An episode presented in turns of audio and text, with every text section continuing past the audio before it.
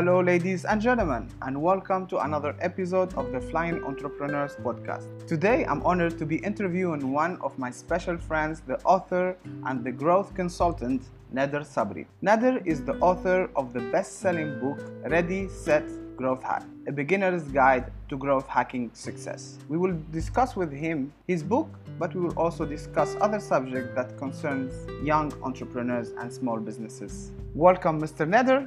Thank you. Thank you very much for having me on board here today. Thank you for the invitation. Thank you for being here with me today. Thank you. So, can you tell me, please, uh, about yourself? People are waiting. Oh, wow. Okay. Well, no, thanks for the introduction and, and thanks for the invitation.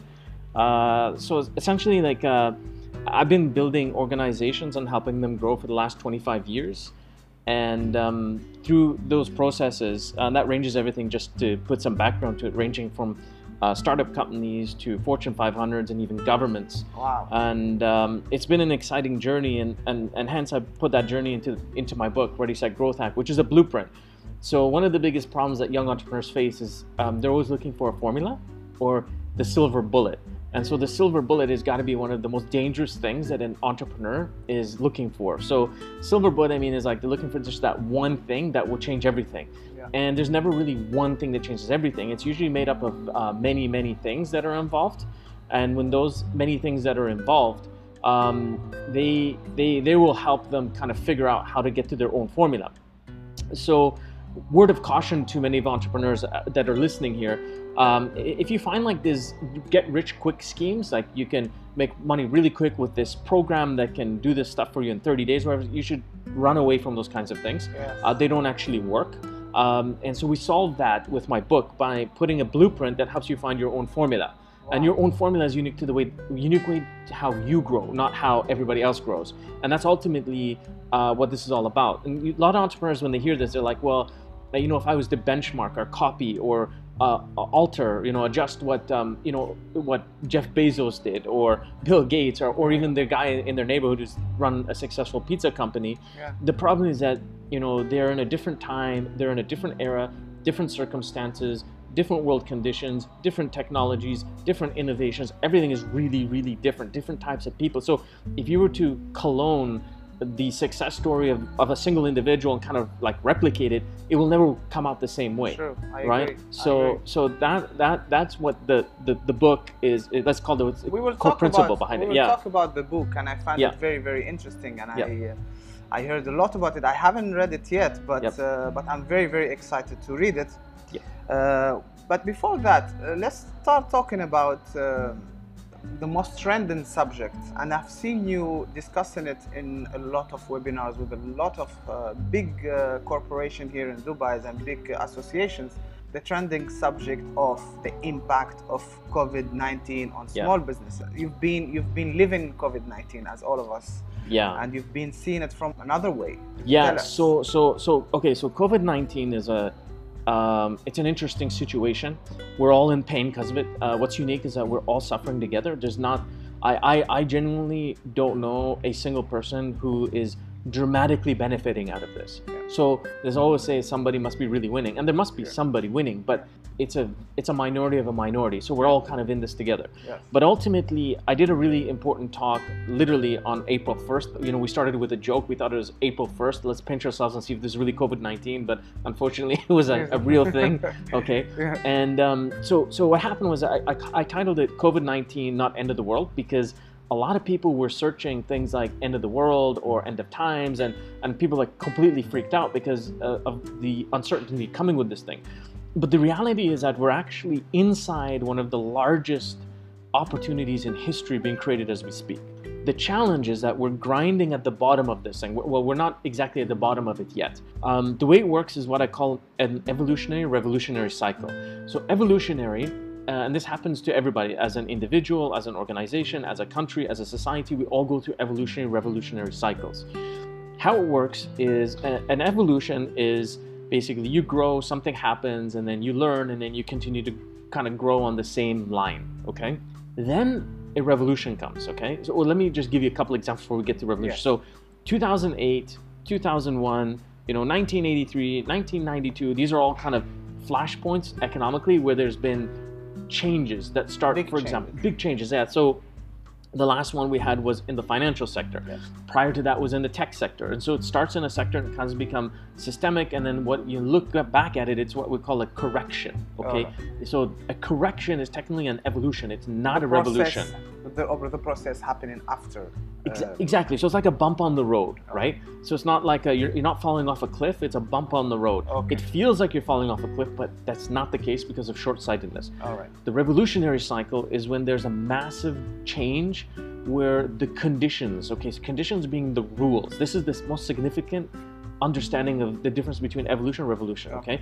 Evolution is the rules stay the same, but the players change and they change the way Ah. they play. Okay. A revolution is the rules change. Historically, Yeah. have we seen any revolution happening in in the financial sector? In our time, yes. I mean, not not in the time that I've been living. Uh, you know, these happen. If you take a look at, it, they happen almost every hundred years. all right. So the So last kind with, of with, with the Spanish flu, for example. Yeah, I mean, I I didn't live it, so I don't Yeah, know. But if you look at it, I mean, it resembles a lot of where we are right Yes. now.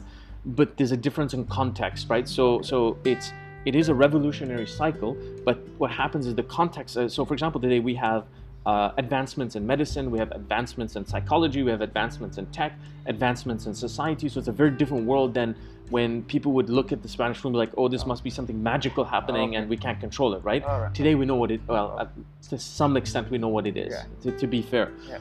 So, so the challenge why people are feeling, feeling uncertainty right now is because the rules are changing. Okay, the rules have not settled in yet. So as the rules change, there are basically two ways you play within the change of rules. One is you become a creator of change of rules, or you become a contributor or participant of change of rules. One is more passive, the other is more active. Okay, oh. neither one of the two are right or wrong. What it means is you need to understand where you fit and how that rule may change. So you may start out as a, a contributor to change of the rules and eventually become a creator of new rules, or it could be the other way around, or you may just stay as Can one you give me an example of a rule, for example, that is Yep. changing? Well, the way the speed technology is working right now. So one of the biggest rules of change is is how everything has become virtual, right? Yes. And it's a changing rule. It's not it's not settled in yet. So prior to COVID, I mean, we would probably be connecting with everybody we're talking to right now at a physical event. Yeah. Right? And we all love physical events because we need to connect because we're humans.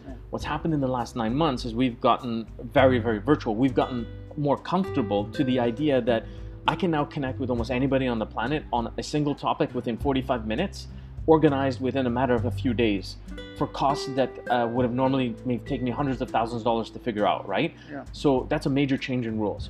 Uh, a major change in rules uh, in education, for example, is, is, is an excellent one as well. Yes. The delivery of education, okay, travel, which is you know what we're talking about in your audience. I mean, that is a rule that's being changed right now, Yes. right?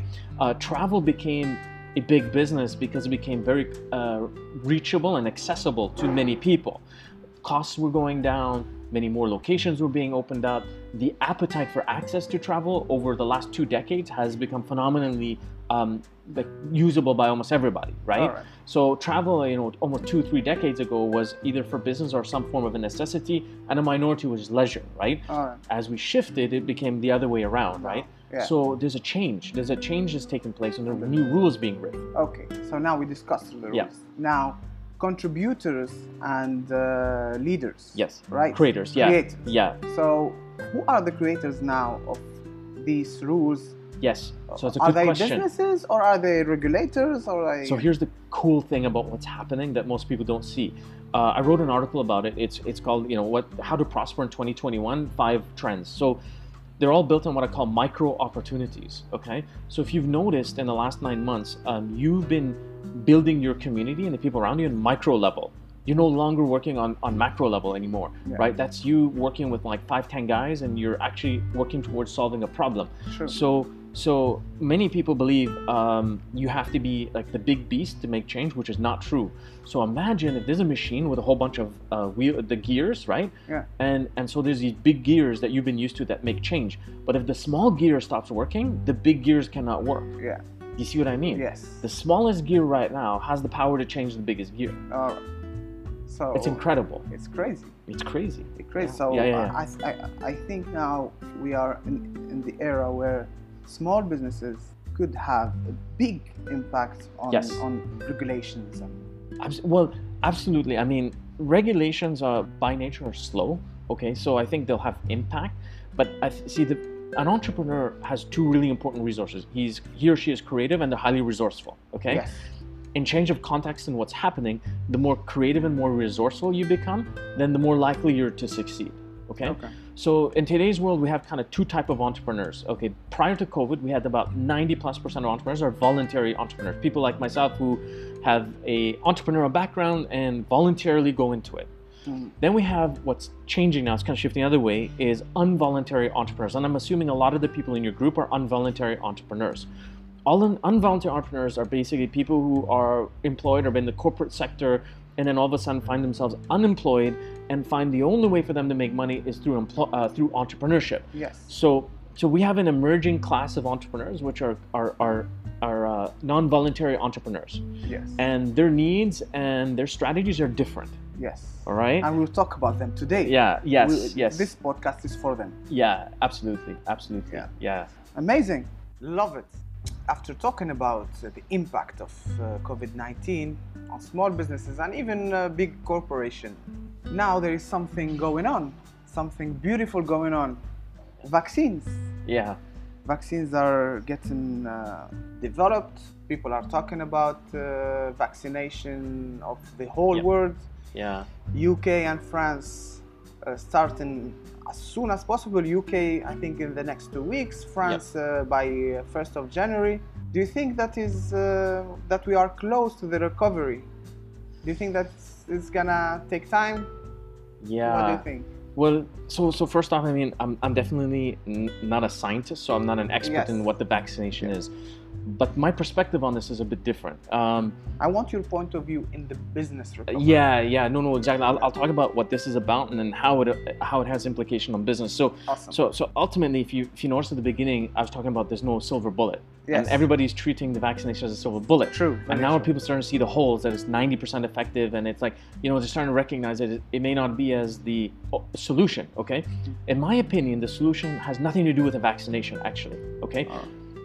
The reason the virus spreads is because of ignorance. Actually, that's why it spreads. That's why lockdowns are important, although we hate them. But ultimately, the real problem is not the vaccination. The real problem is what you eat. And the food supply chain has been corrupted for many years.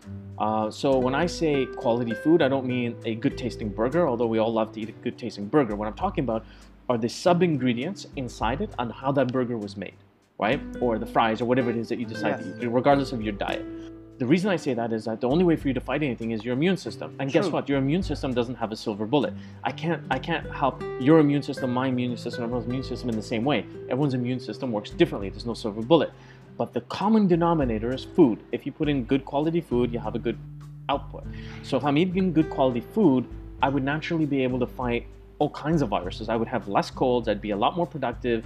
I probably wouldn't get what's called the uh, cloudy mind. You know, we have a nice carb meal and we're half asleep, and and I need the carb for the energy, and it's cheaper than than other types of food. And here I am, I can't focus. Right. So Yeah. we, we've all got this problem, one way or the other. So so I think the solution to it is is not the vaccination. It's actually changing the way that we do things. It's an input output thing. And I think I've Yep. seen I've seen some improvements in the way we perceive fitness and uh, Yes. uh, diets Oh, and healthy lifestyle in this uh, in this period, in this pandemic. Do you agree? I know, I totally agree. I mean, uh, the reason being is because we had to stop and recognize what's important to us.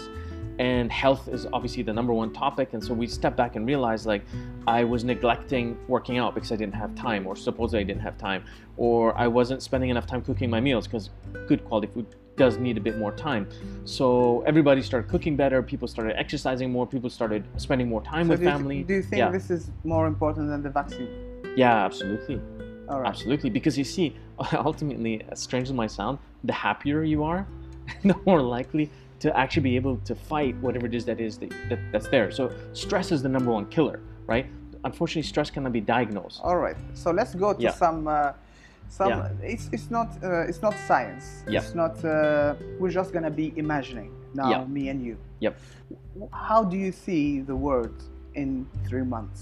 By March, how do you think life will be? How do you think business will be?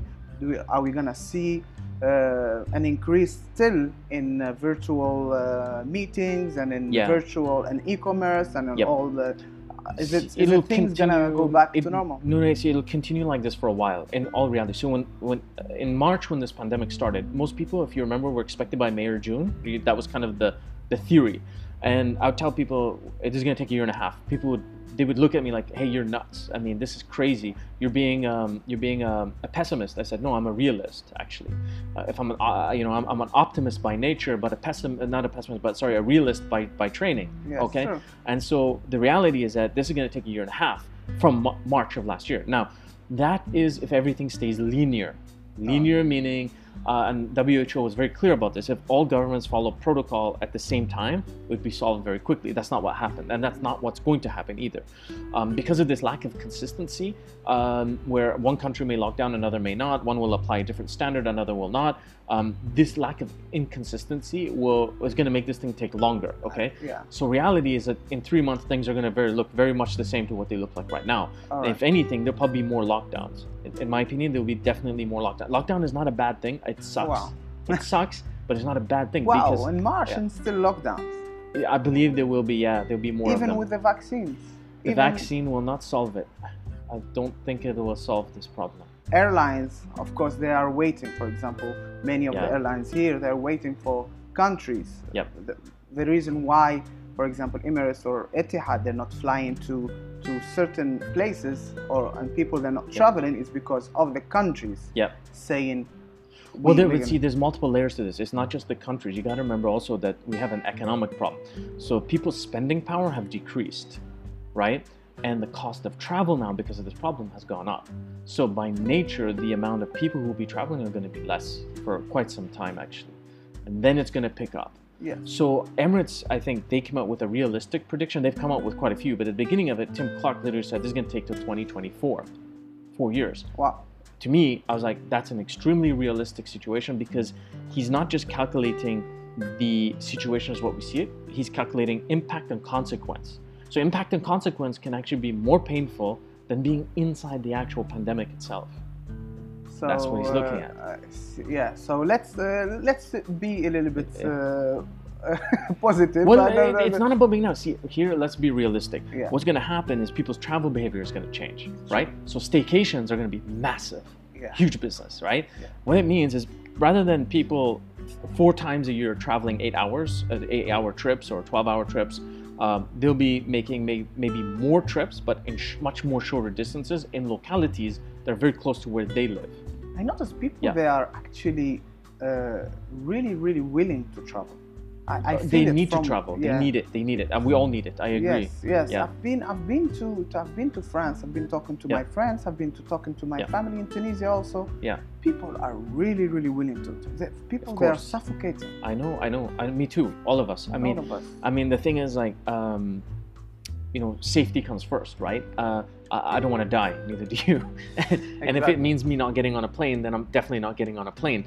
But the point is that uh, a lot of people are going to be rethinking it. People who did necessity travel, so businesses uh, who are probably the largest spenders on, on the plane, have recognized that I don't need to be outside as, as much as I can do everything over Zoom. Right. So business travel is going to decrease. Yeah, let- let's finish with this Yep. subject of COVID nineteen Yep. by yeah, absolutely. by an advice from an expert. Yeah.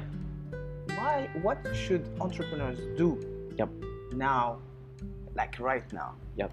We have the vaccines in front of us. We Yep. have a potential Yep. better future. Yep. What should they do?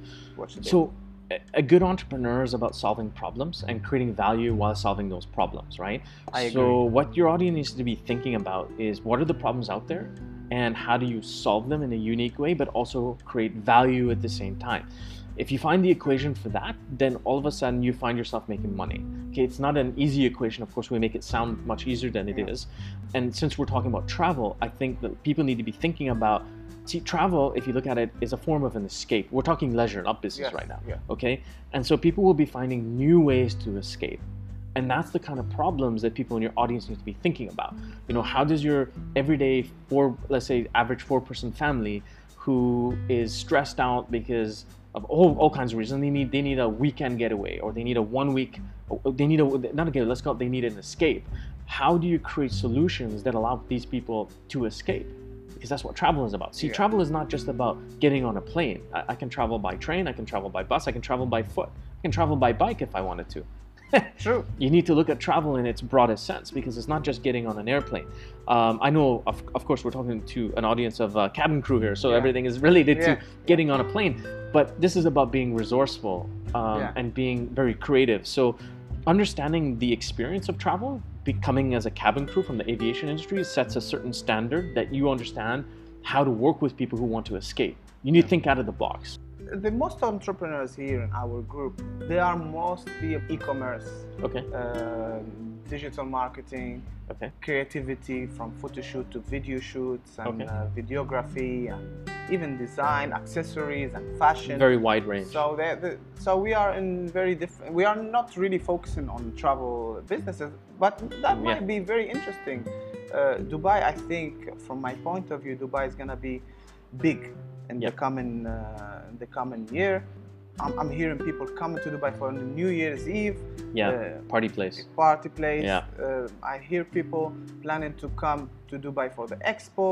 Dubai is gonna be big. Dubai Yeah. handled very well the pandemic. Absolutely. Yeah. Yeah. And yeah. I think we Dubai, uh, UAE is one of Yeah. the only places now that we They're don't have a lot. They're lead- Yeah. We don't have any lockdown and we don't have any restrictions. You go to. France, there's uh, Well, that's why we have demand, right? People are escaping locations that have lockdown and they're coming here.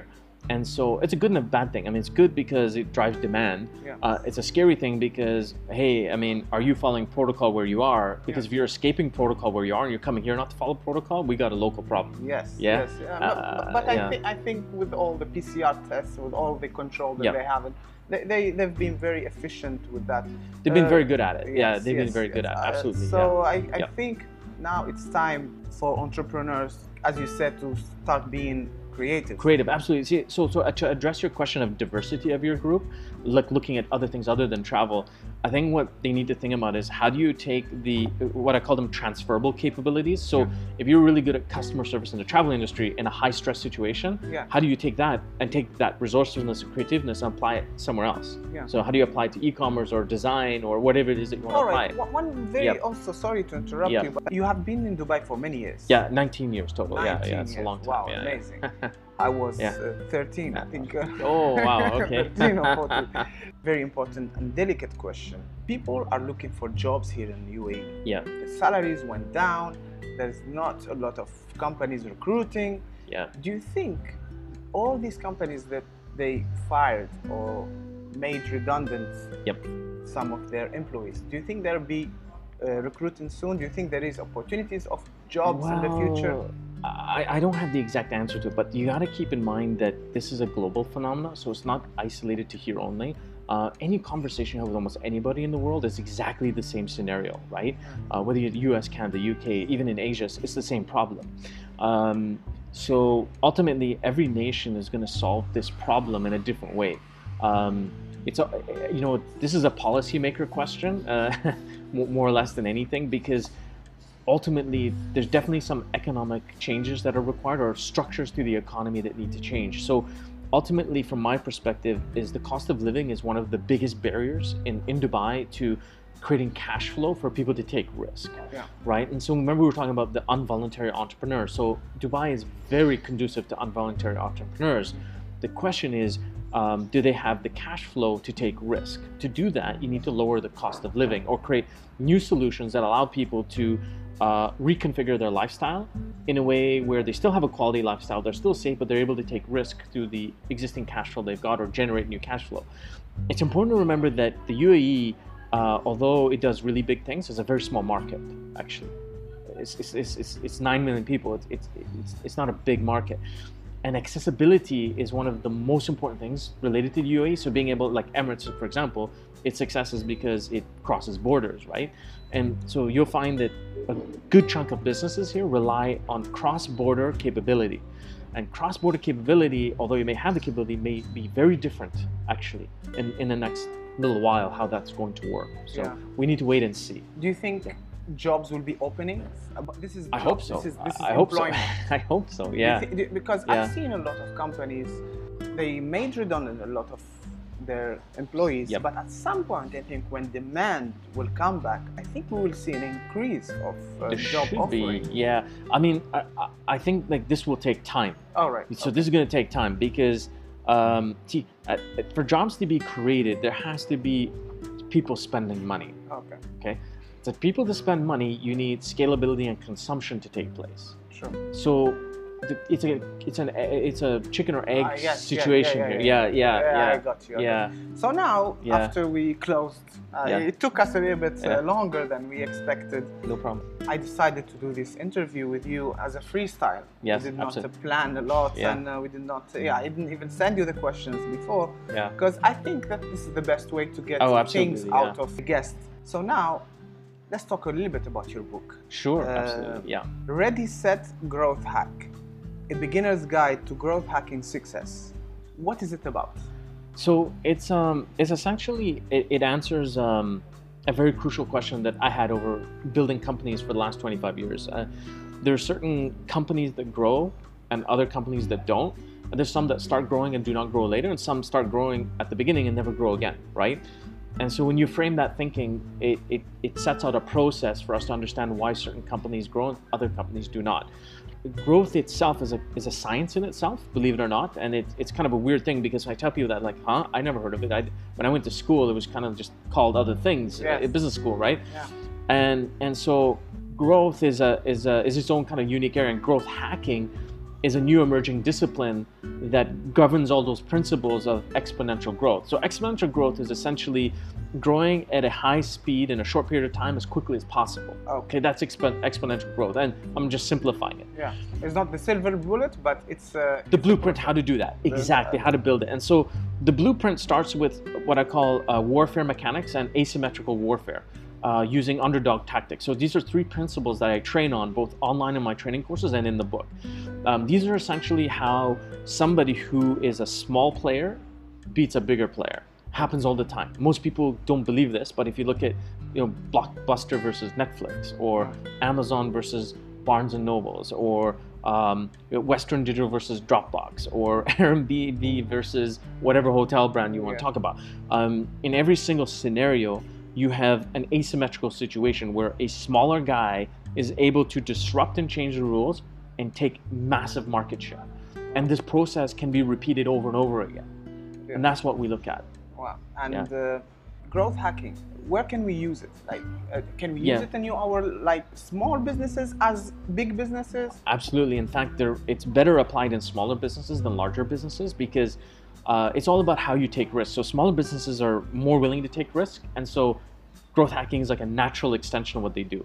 Larger businesses growth hack as well, but their appetite for risk is nowhere near as a smaller, more hungry entrepreneur who really wants to grow. By the way, growth hacking became its processes became best known because of unicorns. And unicorns are billion dollar valued startup companies who their only way of growth was growth hacking. That's what that's the secret behind it. All right. So Yeah. just a question. Yeah. Growth hacking is it a process? It's a process. Is yeah. it a process or Yeah. is it uh, is it choices to make? Is Well, it- I mean, it- every process has choices inside it. So, growth hacking, i- i- the definition I use is a very simplistic but very powerful definition.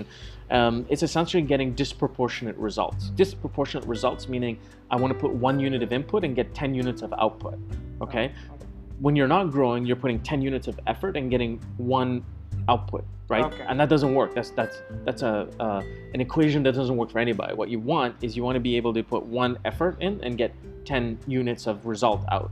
And that disproportionate situation, that's growth hacking. That's what we focus on. All right. Yeah. Amazing. Do, you, do you put that in your book as, as, as yeah. a plan or as a? It's a blueprint. It's a blueprint. blueprint, Yeah. okay, so we walk we walk through the principles, like we talk about, like uh, mechanical, the mechanics of uh, warfare, asymmetrical war, warfare. We talk about uh, underdog tactics, so how a smaller player will win in a larger situation, and then we walk through the process, which is called a growth cycle. A growth cycle, we look at the growth problem, the hacking process, and then we look at scale.